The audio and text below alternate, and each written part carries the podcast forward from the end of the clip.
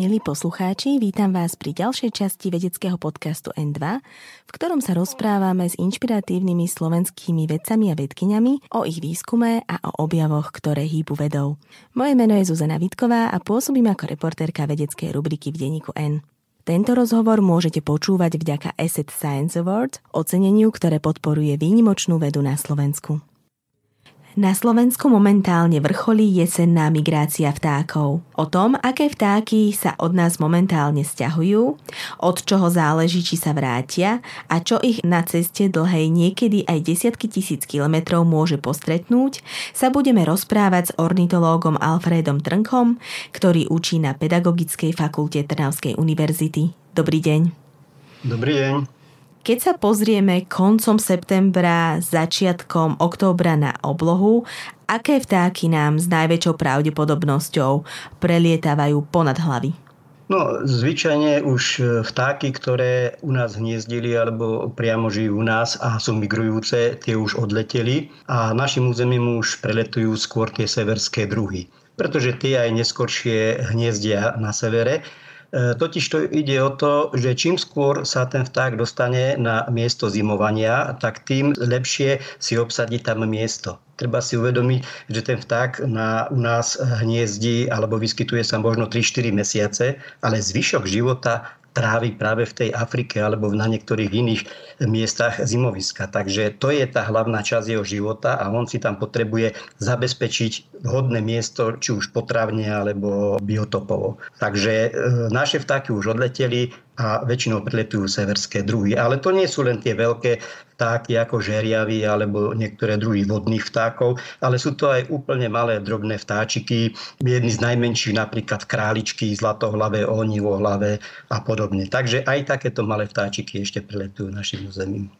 Takže vlastne s tým hniezdiskom v to funguje ako keď si chce človek nájsť dobré miesto pre stan na festivale alebo to správne lehátko pri mori, že kto prv príde, ten má lepšie miesto pre život? Určite, pretože aj tam e, sa musia tie druhy a možno ešte viac ako u nás byť o prostredie, o potravu, pretože tie podmienky potravné tam, aj keď je to tá príroda tam pestrá a pestrejšia ako u nás v miernom pásme, tak stále je relatívne tej potravy pre každého len určité množstvo a musia vlastne superiť. Takže keď si nájdem vhodné miesto s lepším zdrojom potravy, mám väčšiu pravdepodobnosť potom prežiť do budúcej jary a potom letieť naspäť hniezdiť a tým pádom zväčšiť svoj reprodukčný úspech. Keď hovoríme, že vtáky letia zo Slovenska do Afriky, akú časť kontinentu myslíme? No tak e, naše vtáky sa môžu rozdeliť na niekoľko skupín migrantov. Sú to tzv. migranty s krátkou migračnou vzdialenosťou. Mm, tie napríklad ako niektoré holuby hrivnáky alebo niektoré penice a podobne, dokonca aj niektoré druhy trsteniarikov, zimujú pri Stredozemnom mori, ešte stále v Európe. Áno, niektoré môžu preletiť Stredozemné more, a zimovať niekde v Severnej Afrike, ale určitá časť vtákov, ktorým hovoríme migranti na dlhé vzdialenosti, tie preletujú aj Saharu a vlastne teda zimujú v tzv. subsaharskej časti Afriky. To je napríklad aj naša lastovička, ktorá dokáže zo Slovenska eh, preletieť na svoje zimoviska až v Južnej Afrike. To isté robia bociany biele keby sme si to mali tak celkovo povedať, a stiahuje sa zo Slovenska momentálne viac či menej vtákov, ako tomu bolo v minulosti. Aj počtom, aj druhovo. Sledujete nejako počty tých, ktorí odletia a ktorí sa vrátia? V podstate tie, mno, u mnohých druhov je migrácia geneticky zakódovaná. Takže máme tzv. striktne migrujúce alebo obligatórne migrujúce druhy, ktoré e, migrujú e, v podstate pravidelne.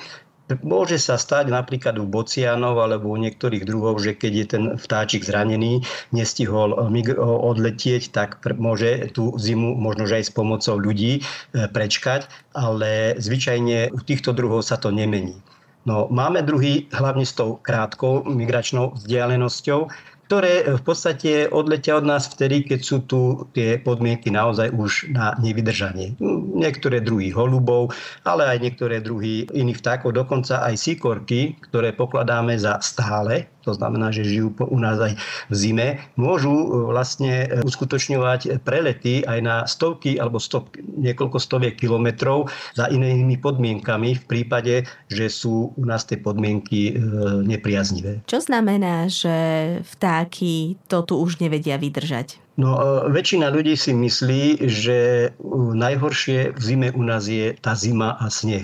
Nie je to tak, vtáky dokážu zvládnuť aj pomerne chladné počasie. Vidíme to aj v zoologických záhradách, keď sa prechádzajú emu alebo rôzne bociany, plameniaci aj úplne po snehu alebo na lade. Ale čo je pre vtáky najdôležitejšie a tento faktor, a to je potrava že pre mnohé druhy, hlavne e, hmyzožravé druhy, v zime e, nie je dostatok potravy, pretože hmyz prezimuje, e, nelieta, není prístupný a tým pádom vlastne aj tieto vtáky nemajú čo žrať a preto vlastne sa stiahujú. Takže potrava je ten limitujúci faktor, ktorý ich vlastne ženie k migrácii. Vy ste hovorili, že veľa vtáčich druhov sa vracia na to isté miesto, ale vracajú sa vtáky alebo niektoré druhy vtákov presne na tie isté miesta, napríklad na ten istý stožiar, do tej istej bytovky a tak ďalej? No akurát ste to spomenuli veľmi dobre. Na tie stožiare sa vracajú bociany biele, tie ozaj sú e, pomerne verné. E, ja som mal prípad bociana e, v blízkej dedine, kde si dokonca zaznamenávali aj dátumy jeho príletov, keďže bol značkovaný, kružkovaný, tak po 22 rokov bolo to hniezdo obsadené týmto párom. Takisto napríklad aj lastovičky je známe, že sa vracajú do toho istého chlievika. Niektoré druhy, eh, napríklad trsteniarikov, kde máte problém nájsť hniezdo, nie je to, že ešte ten vtáčik si nájde to miesto, ale vy máte eh, problém nájsť hniezdo, tak sa mi stalo, že jedna samička mi 9 rokov po sebe obsadzovala stále ten istý roh rybníka a stále tú istú skupinu trsťových porastov a, hniezdila. Takže v podstate úplne presne sa dokážu vrátiť na svoje miesto. Pamätajú si vtáky aj tváre? Keď sa napríklad bocian vracia každý rok na ten istý stožiar alebo lastovičky na tú istú bytovku, tak eh, vedia rozpoznať ľudí, ktorí tam žijú? Už sa robia teraz takéto výskumy v urbánnych eh, prostrediach hlavne, ako reagujú na ľudí a nie len na tváre, zistilo sa, že áno, rozpoznávajú tváre, ale dokážu rozpoznať aj ľudí podľa oblečenia. Čiže napríklad dokážu rozpoznávať polovníkov v zelenom alebo ľudí v červenom a tak ďalej. Takže naozaj vedia sa naučiť rozpoznávať aj tváre. Zoberte si, že máme jeden druh napríklad labute. Je to labuť spevavá, e, ktorá má krásny žltý zobák s čiernym lemovaním. A keď sa na ne pozriete, tak každá vypadá rovnako. Jedna ako druhá. A predstavte si, že keď ich je aj 100 v krdli, tak sa partnery medzi sebou poznajú podľa niektorých minimálnych rozdielov na tej kresbe zobáka. Takže určite, keď poznajú seba, rozpoznajú aj odlišné znaky človeka na tvári. Už sme spomenuli tú potravu, ale podľa čoho ešte sa rozhodujú, či sa vrátia na to isté miesto, alebo posunú na nejaké iné, či už vlastne kvôli nejakej ľudskej činnosti, alebo kvôli klimatickým zmenám a tak ďalej. Na hniezdiska sa vrácajú zvyčajne, keď majú úspešný hniezdný rok. Ak sa im podarí úspešne vyhniezdiť v danej lokalite alebo priamo na nejakom tom presnom mieste, tak e, prečo by sa nevrátili, keď majú odskúšané toto miesto ako dobré. Zvyčajne sa stáva, že ak je neúspešný, alebo dokonca sme zistili, že ak e, musel vychovať kukučku nedobrovoľne, tak o rok sa už na to miesto nevráti. Hľadá si nové miesto. Ale zaujímavé je to najmä u mladých vtákov, pretože e, ľudia si myslia, že tie mláďata sa zvyčajne vracajú tam, kde sa narodili. Nie je to úplne pravda. Práve na jeseň e, keď vidíme niektoré druhy vtákov, ktoré tiahnu, migrujú juž, južným smerom do Afriky, tieto mladé vtáky sa rozptýlujú aj na sever ešte severnejšie. Hľadajú nové biotopy, ktoré si potom zafixujú a o rok sa už nevracajú na miesto svojho rodiska, ale na tieto nové biotopy. Je to preto, aby sa predišlo inbreedingu vlastnému kríženiu súrodencov alebo príbuzných vlastnej rodiny. Takže je tam ten prirodzený rozptyl, ktorý ich nutí opustiť pôvodnú lokalitu, pôvodné rodisko. Počas takejto dlhočíznej cesty sa tým vtákom môže čokoľvek stať, či už nejaké výkyvy prírody, únava, nedostatok jedla a tak ďalej, ale veľkou hrozbou pre stiahovavé vtáky, čo mňa prekvapilo, sú nárazy do okien. Ja som našla takú štatistiku, že v Kanade zrážky s oknami zabijú 16 až 42 miliónov vtákov ročne a v Spojených štátoch je to 365 až 988 miliónov vtákov ročne. Prečo je pre vtáky sklo takým problémom? Ľudia si myslia, že možno aj preto, že je priesvitné. Ono to nie je úplne tak. E, stáva sa práve naopak, že tá reflexná vrstva odrazová toho skla odráža prostredie okolia. A vták si vlastne myslí, že sa nachádza v danom prostredí a preletuje tým prostredím a to spôsobí ten náraz. Takže z tohto dôvodu, áno, je to e, veľký fenomén, ktorý spôsobuje e, úmrtnosť vtákov možno väčší ako mnohé e, stavby alebo mnohé investície a projekty, ktoré sa riešia a proti ktorým vlastne my robíme e, určité opatrenia, aby sme eliminovali a pritom si neuvedomíme, že toto je jeden z tých najväčších e, faktorov úmrtia vtákov. Čo môže teda jednotlivec urobiť, aby mal vták šťastnú cestu? Veľmi dôležité je, že vták počas migrácie potrebuje dostatok energie, aby vedel preletieť určité úseky e, tej migračnej trasy. Povedzme si napríklad, keď sa už rozhodne preletieť Stredozemné more, tam už nemá kde zosadnúť. Takže potrebuje dostatok energie, ktorú on zvyčajne kumuluje vo svojom podkožnom tuku. Ten tuk je oveľa energeticky výkonnejší ako tuk akéhokoľvek iného zvieraťa alebo človeka, ale tiež má svoje obmedzenia. Ak nenabere dostatok tuku a energie na tento prelet, môže sa stať, že zahynie uprostred mora a padne do vody.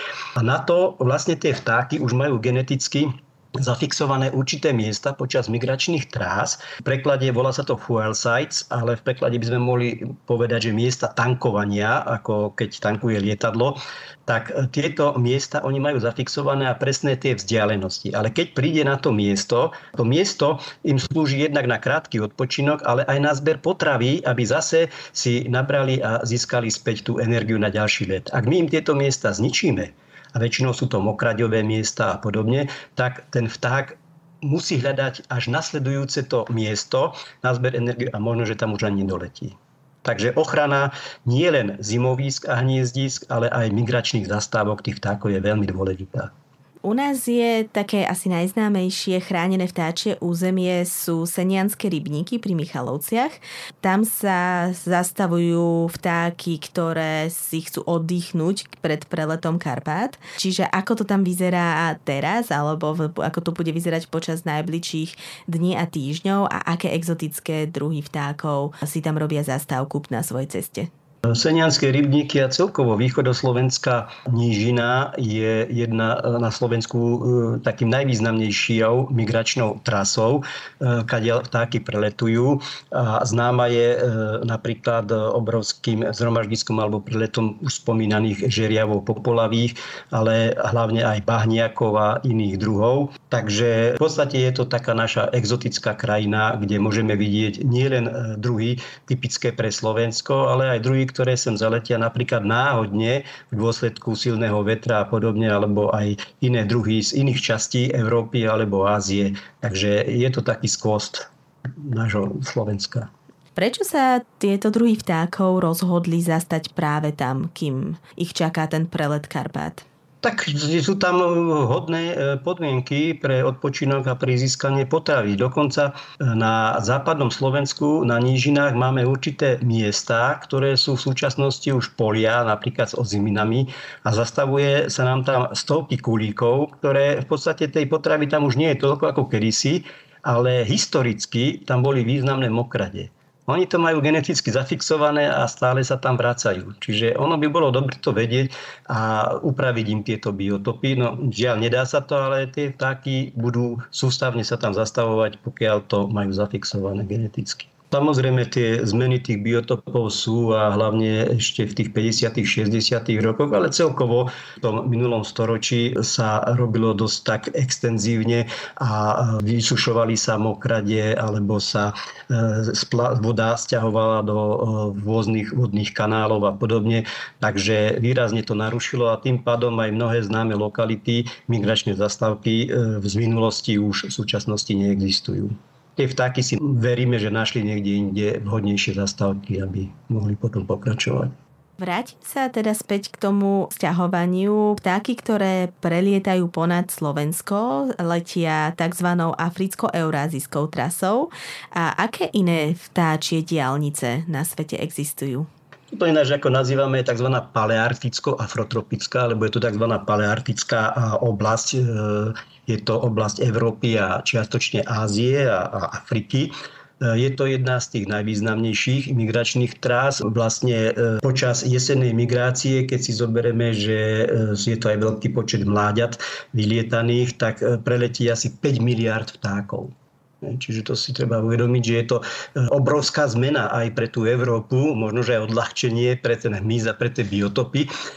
A keď to dáme dohromady s ďalšou významnou migračnou trasou zo Severnej Ameriky do strednej a časti Južnej Ameriky, tak dohromady je to až 8 miliard vtákov. Ešte existuje jedna taká významnejšia migračná trasa a to je z východnej Ázie do Austrálie a do Oceánie, ale tá už je menej, jednak aj známa, ale hlavne menej ako taká aktívna alebo známa a najdlhšiu vzdialenosť prekonáva každoročne rybár dlhochvostý, ktorý lieta z Arktídy do Antarktídy a späť, čo by malo byť dokopy za rok okolo 50 tisíc kilometrov. Ako tento druh celkovo zvládne takúto dlhú cestu? No tak e, rybár dlhochvostý je veľmi zaujímavý tým, že je to vták, ktorý asi najviac v živote vidí slnko a deň pretože on jednak e, preletuje na severný pól, keď je tam leto polárne a potom na e, južný pól alebo južnú e, pologulu, kde opäť teda o pol roka je tiež e, nejaký polárne e, leto. V podstate si vezmeme, že keď on vlastne žije okolo 30 rokov, takto on v podstate preletí za celý svoj život takú vzdialenosť, ako keby kozmonaut mal 3 až 4 krát preletieť na mesiac a naspäť. Čiže my sa síce sme hrdí na to, že sme dosiahli mesiac a že dokážeme lietať tak ďaleko, ale vtáky to už dokázali dávno pred nami. Ono im pritom pomáha veľmi významná adaptácia, ktorú majú. Je to veľmi aktívna svalová činnosť, veľmi dobré spracovanie energie a metabolizmu, ale oni podobne ako rogalo alebo vetrone využívajú aj e, vietor alebo e, prúdy vzdušné. A to je veľmi dôležité. Príkladom môžu byť napríklad naše bociany. A to som sa práve chcela spýtať, že či sme sa v leteckom priemysle nejako inšpirovali sťahovavými vtákmi a vzdialenosťami, ktoré prekonávajú. Človek sa odjak živa inšpiroval vtákmi a ich lietaním. Pozrime sa už na Ikara. Áno, Ikaros prvý sa snažil zlietnúť k slnku ulepil si e, perím ruky že, a tak ďalej. A takisto prvé e, pokusy lietadiel a lietania e, imitovali vtáčie krídla. Ano, nevedeli si to e, predstaviť ináč. Ale čo je dôležité, že ten vták nielen má krídla a perie, ale dokáže manévrovať a využívať ten vztlak toho vzduchu. Bociany, diele, ktoré migrujú, e, potrebujú vzdušný teplý prúd preto zvyčajne migrujú nad kontinentom. Bocian biely, ktorý možno povieme si má veľké krídla, mohol by preletieť stredozemné more, to neurobí. Ale ide do Španielska alebo do Prednej Ázie aby vlastne preletel iba tú najúžšiu časť stredozemnej tej prielivy stredozemného mora a napriek tomu v tom Španielsku čaká veľmi dlho, kým vzniknú priaznivé vzdušné prúdy, aby ho vyniesli hore a on potom mohol splachtiť bez väčšej námahy alebo energie na druhú stranu. Takže ono na jednej strane sa zdá ten led veľmi namáhavý, ale na druhej strane svojou šikovnosťou a schopnosťou využívať tie fyzikálne vlastnosti, tak to im pomáha vlastne prekonávať také veľké vzdialenosti za relatívne menšej spotreby energie, ako my potrebujeme pri lietadlách alebo kozmických raketách. Keď sledujeme zo Zeme migrujúce vtáky, tak väčšinou si ich vieme vybaviť podľa tých formácií, v akých letia. Prečo lietajú migrujúce vtáky často v tvare písmena V? Ako im to prospieva? No to je zase jedna z tých stratégií, ako energeticky lepšie využiť e, v podstate vzdušné prúdy. Vták, keď lieta a e, priťahuje k telu krídla, vlastne využíva vzduch a vztlak toho vzduchu, ktorý ho potom tlačí smerom hore. Čiže keď vidíme napríklad husy, ktoré migrujú, tvare písmena B alebo jedničky podľa toho, aké sú tie ramena. Predu je vždycky tá hlavná hus, ktorá e, ide prvá, tá musí rozrážať vzduch, ale za sebou vytvára určitý vír, ktorý tvorí tlak pod krídlami tej nasledujúcej husy. A tá zase ďalšie. Čiže oni si navzájom pomáhajú, že si sa vytláčajú. Je to najnáročnejšie pre tú prvú hus. Aj sa striedajú potom? Presne tak, že oni po určitej dobe sa vzájomne e, striedajú, pravdepodobne sa dorozumievajú tým gáganím a komunikujú navzájom, ale všimnite si, ak aj tie husy vyplašíte niekde zo zeme, oni sú najskôr chaotické a potom sa dokážu veľmi krásne usporiadať do toho tváru. Ale to je pre nich životne dôležité, pretože by, ináč by neboli schopné prejsť tú vzdialenosť. Čo vieme o tom, ako vtáky pri lete komunikujú, aby teda buď upravili tú formáciu, alebo upozornili jedna druhú na nebezpečenstvo a tak celkovo sa neroztratili? No, na jednej strane ich drží aj ten akustický spôsob komunikácie zvukom, ale druhá vec je napríklad u škorcov, ktoré vytvárajú tie zaujímavé tvary prdla, áno, a zrazu sa mení ten tvar a vytvárajú nádherné obrazce tak tam sa zistilo, že každý ten škorec nesleduje celý krdiel. Nezaujíma ho, čo robí stý vták v tom krdli oproti, ale zaujímajú ho, myslím, prví šiesti, ktorí sú okolo neho a sleduje ich prítomnosť. Ak zmení jeden z tých šiestich niekde smer letu, robí to aj on. Má to svoj význam, pretože ak to nestihne a neurobí, dostane sa väčšinou na okraj toho krdla a tým je oveľa viac zraniteľný pre predátory a podobne snažia sa tie škorce z kraja dostať zase do stredu a vytlačiť tých ostatných, alebo sú skôr také spolupatričné, že no toto už je moja úloha a musím dávať väčší pozor? No, myslím si, že každý sa snaží, ale zase si aj oni musia rešpektovať, že keby sa každý sa dostať do stredu, tak by sa ten krdiel rozpadol, lebo by navzájom tí jedinci na seba narážali. Takže určite sa to snažia robiť, ale tak, aby neohrozovali hlavne seba. Že? Takže je tam tá tendencia nebyť na kraji. Rozprávali sme sa už o formácii letu v tvare V, teraz o škorcoch, ktorí majú takú zhlukovú formáciu, ktorá niekedy pripomína Hitchcockov film. Sú ešte nejaké iné formácie, v akých sa vtáky presúvajú? No, tie obrazce už sú není také typické pre tie ostatné druhy, alebo okrem týchto dvoch, ale väčšinou sú to také kombinácie tých obrazcov. Neviem, že by boli nejaké iné, ale záleží to aj od toho, v akých krdloch tie vtáky lietajú. Dokonca máme druhy, ktoré lietajú individuálne, migrujú, niektoré v krdloch väčších alebo menších. Dokonca máme rozdelené krdle migrujúcich vtákov podľa pohľavia. Niekty e, migrujú napríklad e, len samičky v tom krdli, je to väčšinou ale na jar, že povedzme, alebo samčekovia najskôr migrujú, prídu prví na tú lokalitu a samičky až do dva týždne v tých krdlíkoch. A dokonca máme migrácie podľa e, veku. Kukučky. V júli prestanú kukučky kukať. Že myslíme si, že odleteli, áno, ale len staré kukučky, ktoré už nemajú nič na práci, pretože vajíčka rozdelili ostatným spevavcom a oni sa nestarajú, takže odchádzajú, odlietajú smerom do Afriky.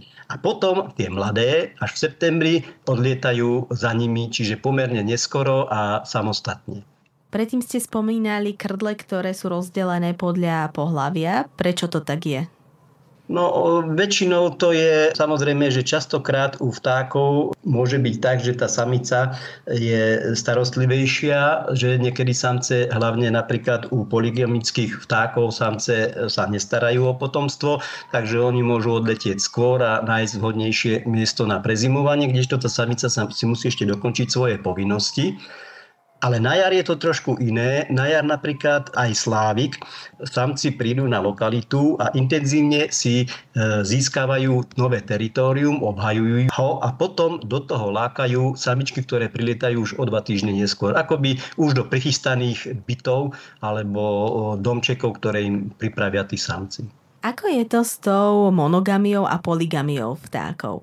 O vtákoch sa väčšinou hovorí, že sú prirodzene monogamní a že napríklad tie zbociany strávia spolu celý život, rovnako aj labute a tak ďalej, ale vy ste robili genetickú analýzu, z ktorej vlastne vyplynulo, že väčšina tých párov, aj keď žijú spolu tí istí samček a samička, tak ich potomstvo má často iba jedného rodiča z toho páru. Bohužiaľ nechcem sklamať milovníkov vtákov, ale e, je to tak, pretože v prírode je dôležitá genetická diverzita. Ak si zoberieme, že by tá samička celý život e, žila len s jedným samcom, aj geneticky, aj sociálne, tak by vyprodukovala za celý život len potomstvo určité genetického zloženia. A tá diverzita by sa znižovala ale ako náhle ona by mala aj iných partnerov, zvyčajne e, e, my vieme, že až 95% vtákov je sociálne monogamných, ale samčekovia alebo samičky podvádzajú svojich partnerov geneticky, aby vlastne mali tie mláďatá e, väčšiu diverzitu a potom väčšiu možnosť prežiť. Ano, lebo niektoré samce môžu byť viac kvalitné, alebo majú napríklad niektoré predispozície k prežitiu alebo prekonaniu nejakých nejakých prekážok alebo chorôb alebo zlého počasia a tým pádom je väčšia šanca potom, že niektoré z tých mláďat prežijú. Takže tá diverzita genetická je silnejšia ako tá sociálna. A vrátim sa späť k tomu letu ďalekému. Ako je možné, že tie vtáky presne vedia, kam majú ísť, vedia sa vrátiť na to, do toho konkrétneho hniezda, na to konkrétne miesto a že sa počas letu, kde ich môže zasiahnuť nejaká nepriazeň počasia alebo ja neviem, nejaká urbanizácia, ktorú musia, uh, musia obletieť, že sa nestratia? Toto je už relatívne e, dobre preskúmané a možno aj vďaka tomu, že takýto výskum bol financovaný a dotovaný napríklad aj NASA alebo rôznymi e, inými vedeckými e, inštitúciami, nakoľko navigácia vtákov výrazne inšpiruje aj pre navigáciu lietadiel, bohužiaľ aj vojenských lietadiel. Vtáky na to používajú tiež ako ľudia z prvoti kompas. Ale ten kompas není len obyčajný magnetický, ako aj my používame tú magnetickú strelku smerom na sever. Je to prvý taký magnetický kompas, ktorý určuje smer sever-juh ale okrem toho majú aj nebeský kompas. Čiže podobne ako e, námorníci sa riadia nielen teda severkou alebo proste len e, smerom, ale riadia sa aj polohou hviezd nebeských. A keď aj toto niekedy zlyha, že je napríklad zamračené alebo podobne, potom pri konkrétnejšie, už keď sú v nejakej e, lokalite, tak využívajú a vedia si zapamätať niektoré významné orientačné body, a niektoré druhy dokonca využívajú pritom aj čuch, povedzme vôňu e, kvitnúcich kvetov, ktorý im ukazuje, že tam niekde vlastne začína ten známy útes pri mori, kde sa majú dostať a tak ďalej. Takže vyvinulo sa e, dosť veľa možností pre e, orientáciu a schopnosť navigácie týchto vtákov. A okrem toho je ešte veľmi zaujímavé, že tak ako aj my, a všimol som si to napríklad aj u, na, u psov, u môjho psa, že on vie presne alebo predpokladá, kedy by ste mali byť doma. Má taký časový akoby kompas.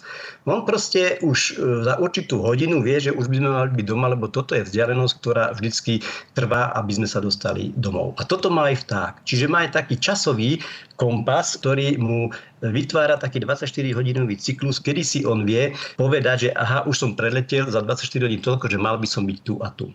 Keď sme sa bavili o tom zabudovanom kompase, kde, on, kde vták vníma, kde je sever, cíti to magnetické pole Zeme, tak kde má e, nejaký senzor, napríklad v zobáku alebo v hlave, alebo podľa čoho to vie No určite v mozgu je ten senzor. Je to skôr ale vytvorené a zabudované e, po milióny rokov a geneticky zafixované.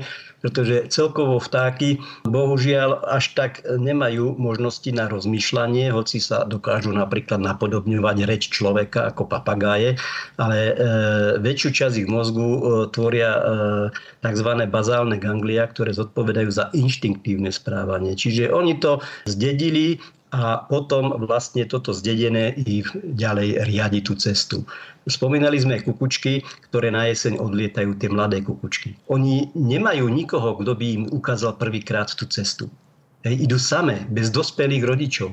Trafia presne na to zimovisko a naspäť na to svoje, na miesto, kde budú hniezdiť. Čiže je vidieť, že je to dané geneticky. Keď sme sa rozprávali o tom oddychu vtákov pred tým, ako majú preletieť či už more alebo nejaké veľké pohorie, tak nemajú problém vtáky s preletom ponad také tie najväčšie pohoria typu Himalaje, ktoré sú najvyššími miestami na planete? No určite a nie všetky vtáky to preletujú. Sú určité druhy, ktoré sú schopné, len si treba uvedomiť, že pri prelete tých Himalají e, tie vtáky nielen, že bojujú s nejakým chladom alebo nejakými poveternostnými e, nepriaznivými podmienkami, ale napríklad aj s nedostatkom kyslíka a zmenou tlaku. Čiže e, niektoré druhy citlivejšie reagujú na nízky tlak alebo zmenu tlaku ako iné. E, príkladom napríklad sú zase naše bociany. Kedysi, keď e, strednú Európu a južnú Európu pokrýval ľadovec, boli tu Alpy, tak bociani zo severnej Európy si zafixovali dve migračné trasy. Jedna západnou cestou popri pobreží do Španielska a odtiaľ do Afriky a druhá východnou cestou, aby obišli Alpy. V súčasnosti tie Alpy už nie sú také pre ne nepriaznivé, dokonca vieme, že ľudia už v súčasnosti chodia pomaly ako na prechádzku na najvyššie alpské štíty, lyžovať a tak ďalej na ľadovce. A napriek tomu tie bociany stále to obchádzajú a tú cestu si neskratia, lebo sa im to geneticky zafixovalo. Možno po milióny alebo po tisíce rokov, keď pár jedincov prejde tieto Alpy, úspešne vyhniezdí a dá, potom sa to zafixuje, alebo bude geneticky fixované, zvýši sa počet takýchto jedincov, možno nakoniec budú prekonávať aj tie bociany Alpy, ale v súčasnosti to majú geneticky zafixované. Čiže e, prelet tých vysokých pohorí známe sú napríklad kondory ktoré dokážu lietať vo vysokých výškach aj pri nízkom tlaku a nedostatku kyslíka. Ale to sú výnimky niektoré druhy, čiže závisí to od týchto podmienok. To, že si môžu vtáky skrátiť cestu cez roztopené ľadovce, aj keď to teda zatiaľ nerobia, je asi výhodou, ale ako inak ešte ovplyvňujú prejavy klimatickej krízy, povedzme túto jesennú migráciu?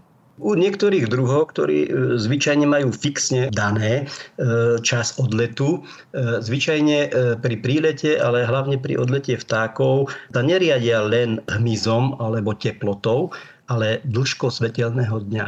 Vtáky sme spomínali, že sa správajú inštinktívne. Práve v sobotu sme mali prvý jesenný deň, kedy deň trvá 12 hodín ako noc. Čiže tak, ako v trópoch možno, že tam, odkiaľ tie vtáky pôvodne pochádzajú. A to im e, vlastne cez dĺžku toho svetelného dňa, cez oči, pôsobí na neurohypofízu, ovplyvňuje im hormonálny systém a ten celý potom riadi tú migráciu, nejaký predmigračný nepokoj, e, zbieranie e, podkožného tuku, ano, že sa začne a potom vlastne ich to aj ťahá na migráciu. Skôr som myslela také tie extrémnejšie prejavy počasia, e, zmeny toho biotopu, kde sa zvykli zastavovať alebo kde zvykli hniezdiť a tak ďalej. Potýkate sa e, v ornitológii s nejakými takýmito problémami? Klimatické zmeny sú spojené najmä s oteplovaním, globálnym oteplovaním, ktoré samozrejme e, a nedostatkom treba zrážok, ktoré prináša zo sebou vysychanie mnohých mokradí E, dôležitých ako zastávky.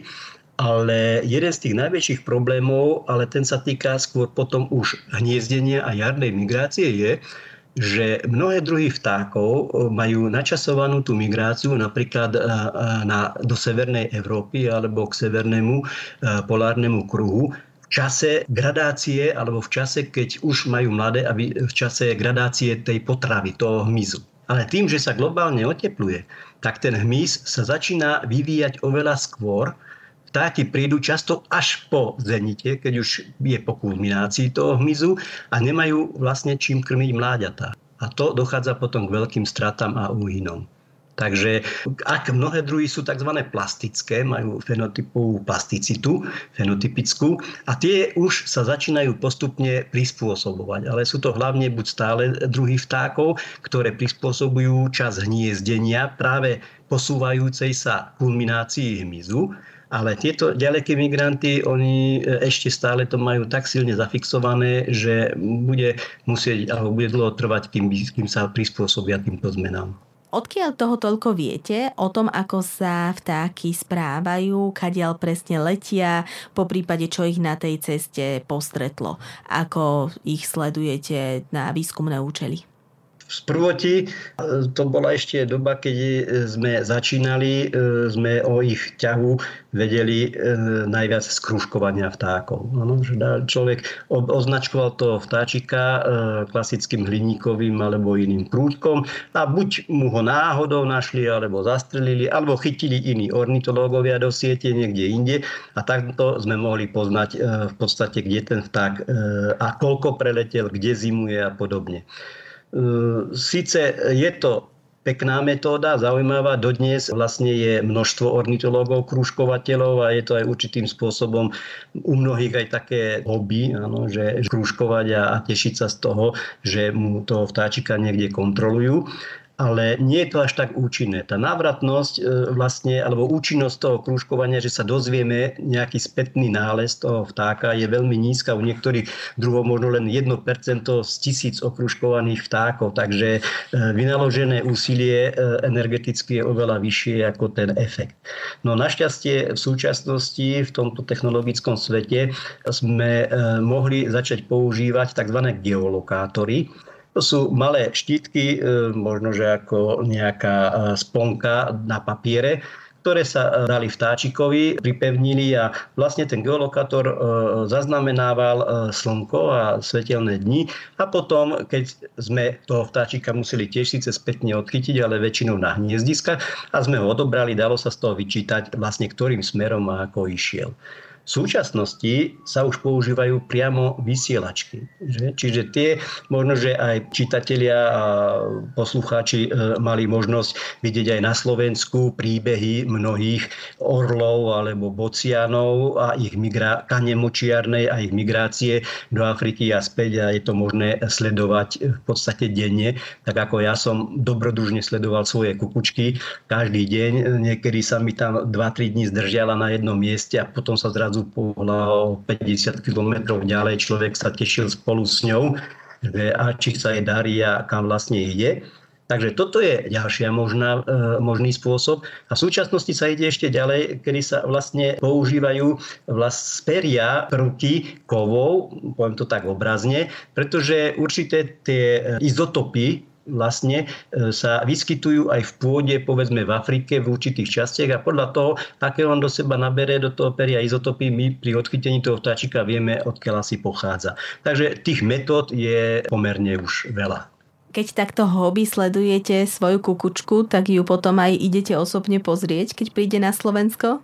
No keby prišla, nestalo sa nám to. Bohužiaľ niekedy kolegovia, ktorí robia dravce, takto im našli nejaké sokolíky, ale dohľadali ich už mŕtve alebo zastrelené. Takže to sú také tie nepríjemné stránky e, týchto vecí, že, že sa dozvieme aj o tej tragédii tých vtákov. Aký je taký podľa vás najzaujímavejší príbeh konkrétneho vtáka, ktorého ste sledovali?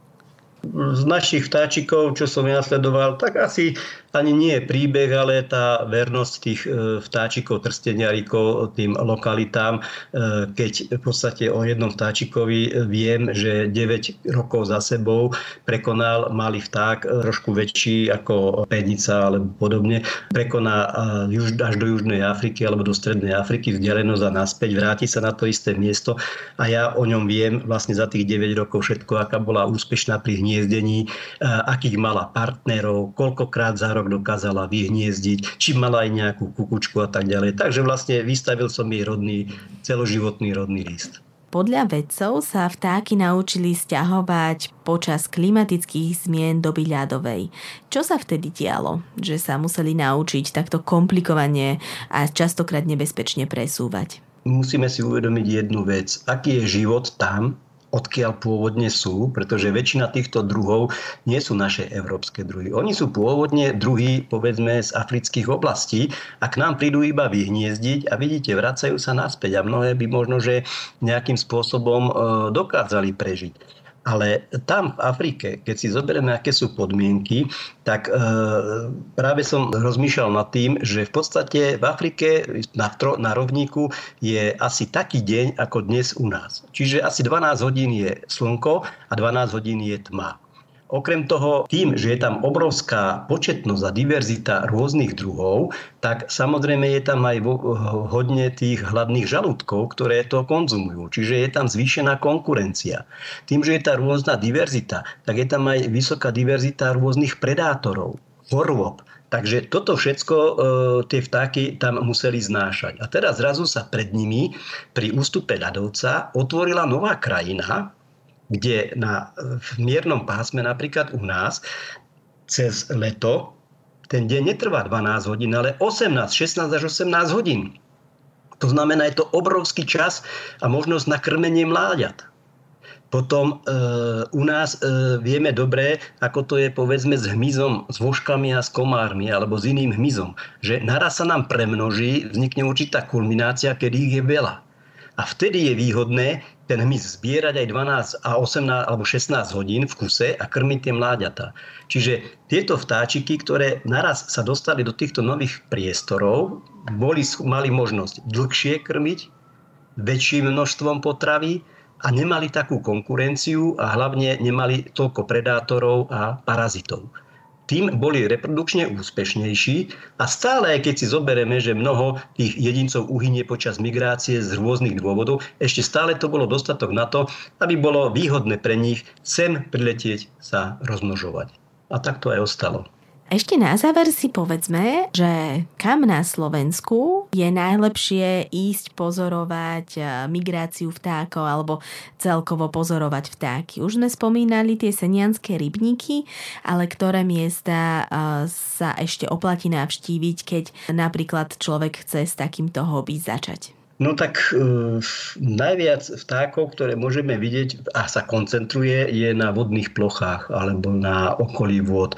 Pretože e, pevnina je všade a na tej pevnine sa tie vtáky aj počas migrácie a odpočinku môžu rozptýliť. Ale tá vodná plocha proste tie vtáky e, vodné a iné ťaha a tam dochádza k najväčšej ich koncentrácii. No a u nás podstate také, sú to väčšinou priehrady, ale najviac je to Hrušovská zdrž na Dunaji, kde nie len teraz sú tisíce e, migrujúcich vtákov, ale tam aj množstvo vtákov, hlavne zo severu, to sme si ešte nehovorili, že mnohé vtáky migrujú zo severu, ale nejdú do Afriky ani do Južnej Európy, ale ostanú zimovať u nás. Čiže my tu máme mnoho tzv. E, zimných návštevníkov, ktorí zimujú u nás. A to je množstvo týchto druhov kačíc, ale aj niektorých iných vtákov, napríklad myšiak severský a iné druhy. Takže ja by som asi najradšej na tie veľké vodné nádrže a e, Rušovská drž. Ako sa pritom zodpovedne správať pri pozorovaní vtáctva? No, e, takto, treba sa na to pozrieť z dvoch hľadisk. Poprvé, aby sme ich neplašili, pretože každé plašenie vtákov vlastne spôsobuje im energetické straty, ktoré oni ťažko získavajú na ďalší prelet a najmä v chladnom e, počasí. No a po druhé, aby sme aj niečo videli. Takže to je aj z tej našej stránky, takej sebeckej, že musíme sa správať ticho. Ono, e, vtáky je okrem rýb a niektorých druhov cicavcov, ako je človek, vidia farebne. Hej. A to znamená, že dokážu síce iným spôsobom farebne ako my, ale vedia rozlišovať naše farby a samozrejme kontrastné, červené alebo iné sfarbenie môže pre nich byť rušivé. Čiže to, keď uvidíte e, nejakého ornitologa v zelenom s ďalekohľadom, tak asi je správne, pretože naozaj je to najmenej rušivé. Ešte sa narýchlo vrátim k tomu, ako sme sa rozprávali o, o tom, že e, medzi najväčšie nebezpečenstvá, ktoré vtákov postihujú, sú naše okná. Ako sa správať v prípade, že na balkóne nájdem takéhoto zraneného vtáčika, ktorý narazil do okna? Ak ešte žije, tak sú u nás rôzne záchranné stanice, alebo existujú, alebo sú u nás teda nevládne organizácie, ako je e, Slovenská ornitologická spoločnosť, Brdlaj Slovensko, alebo štátna ochrana prírody, ktorí majú e, svojich zamestnancov a tí majú na starosti v podstate sa postarať o takéto druhy. Treba si uvedomiť, že všetky vtáky voľne žijúce na našom území ale aj v celej Európskej e, únii sú chránené podľa zákona o ochrane prírody. Takže nakladanie s nimi na vlastnú pesť, áno, môže sa stať, keď není iná možnosť, ale človek by to mal asi zveriť do rúk e, odborníkom. Takže určite by na internete našiel telefónne číslo alebo mail, na koho sa obráti. Možno, že teraz ja poviem niečo, čo bude vypadať ako drasticky, ale ľudia často sa obracajú vlastne na tieto stanice s bežnejším menšími druhmi, e, ktoré naozaj každý život je e, drahý, ale viete, keď e, má ten človek výjsť autom alebo prísť časovo za nejakými vtáčikmi, možno potom nestihne niečo, čo je vzácnejšie alebo dôležitejšie. Keď v prírode by, som mal, by sa malo povedať, že všetci sú dôležití, všetky druhy, ale predsa len už to rozlišujeme aj podľa toho, že keď sa zabije predsa len ten vrabec alebo narazí je niečo iné, ako keď narazí sokol hlavne napríklad rárov alebo niektoré zácnejšie druhy, tak by mal človek aj e, zhodnotiť dôležitosť toho. Viem si nejako okno upraviť, aby som e, bola menšie riziko pre vtákov? Používajú sa a také tradičné sú tie siluety vtákov, ale zistilo sa, že on ten vták ani nerozlišuje tie siluety ako také, ale skôr by to malo byť také odrážajúce a UV, pretože oni e, aj ultrafialové žiarenie vnímajú, takže nemusia to byť e, len tie estetické dravce, ktoré z okolností mám na okne a ja nalepené, ale skôr pre okrasu ale môžu to byť normálne kruhy alebo pásiky a podobne, ktoré určite nájdete nie v bežných obchodoch, ale napríklad aj na tej stránke Slovenskej ornitologickej spoločnosti, ktoré ponúkajú takéto odrazové obrázky. Vy teda máte nejakého obľúbeného vtáka?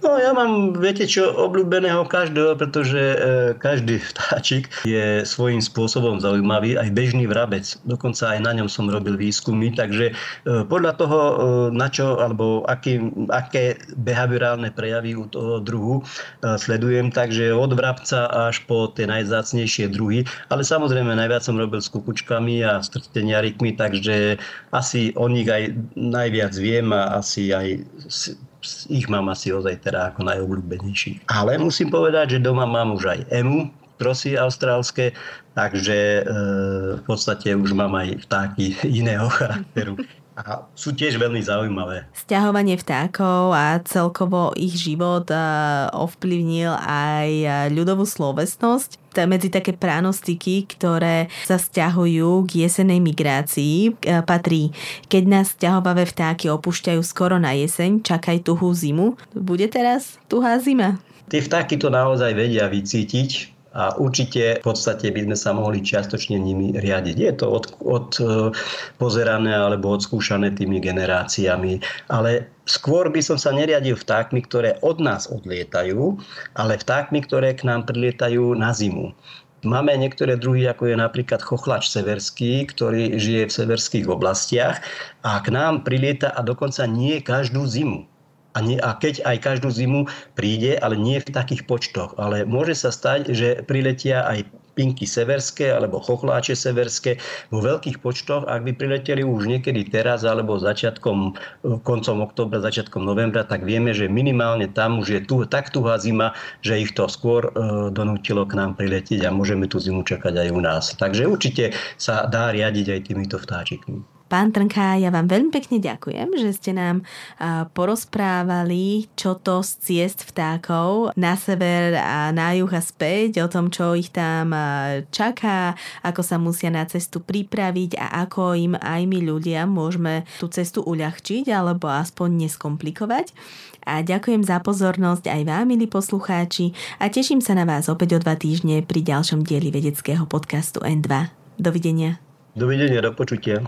Tento rozhovor ste mohli počúvať vďaka Asset Science Award, oceneniu, ktoré podporuje výnimočnú vedu na Slovensku.